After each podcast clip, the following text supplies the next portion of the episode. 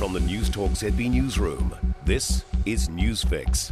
Good afternoon, I'm Malcolm Jordan, and this is your midday news fix for Thursday, the 8th of December.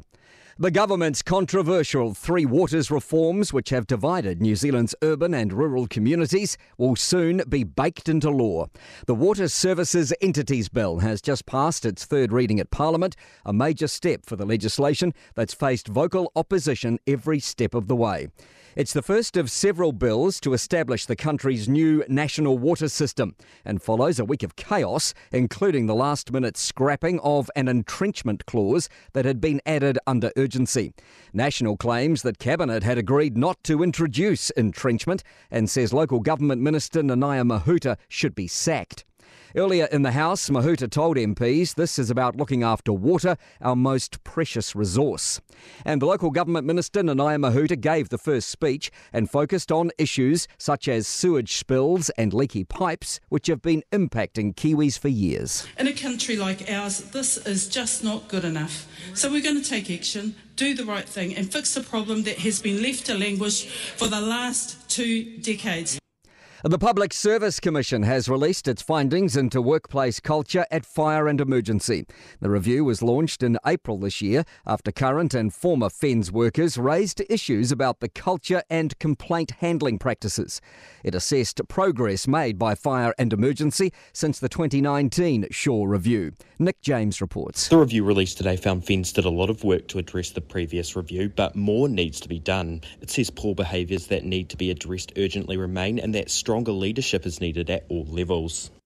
A sense of how widespread cell phone use is as people drive. More than 240,000 possible driving offences were detected in a six month trial of more powerful road safety cameras in Auckland. The data will be analysed to determine the future of the technology. No enforcement action will be taken from the trial. AA road safety spokesperson Dylan Thomsen says of all the images taken, about 1.5% of drivers were using phones. It sounds very small. You multiply that out over about 3 million drivers a day, and it, it's got 50,000 people every day in New Zealand who are probably going around using the phone, being distracted. China has announced the most sweeping changes to its tough anti COVID 19 regime since the pandemic began three years ago.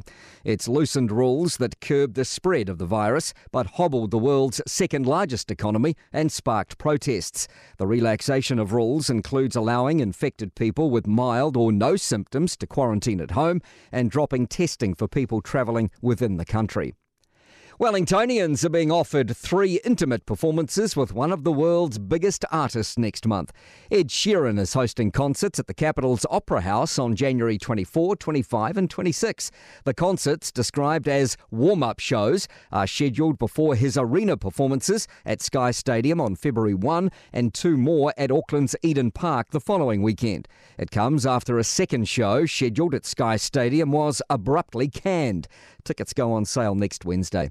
To sport, New Zealand rugby boss Mark Robinson has indicated the governing body is likely to break with tradition and appoint the next All Blacks coach before next year's World Cup in France. Former Grand Slam tennis champion Sofia Kenin has been announced as a main draw uh, main draw wildcard for Auckland's ASB Classic. And Australian cricketer David Warner has withdrawn a bid to lift his lifetime captaincy ban. He's instead accused the independent panel conducting the review of wanting to publicly lynch him. I'm Malcolm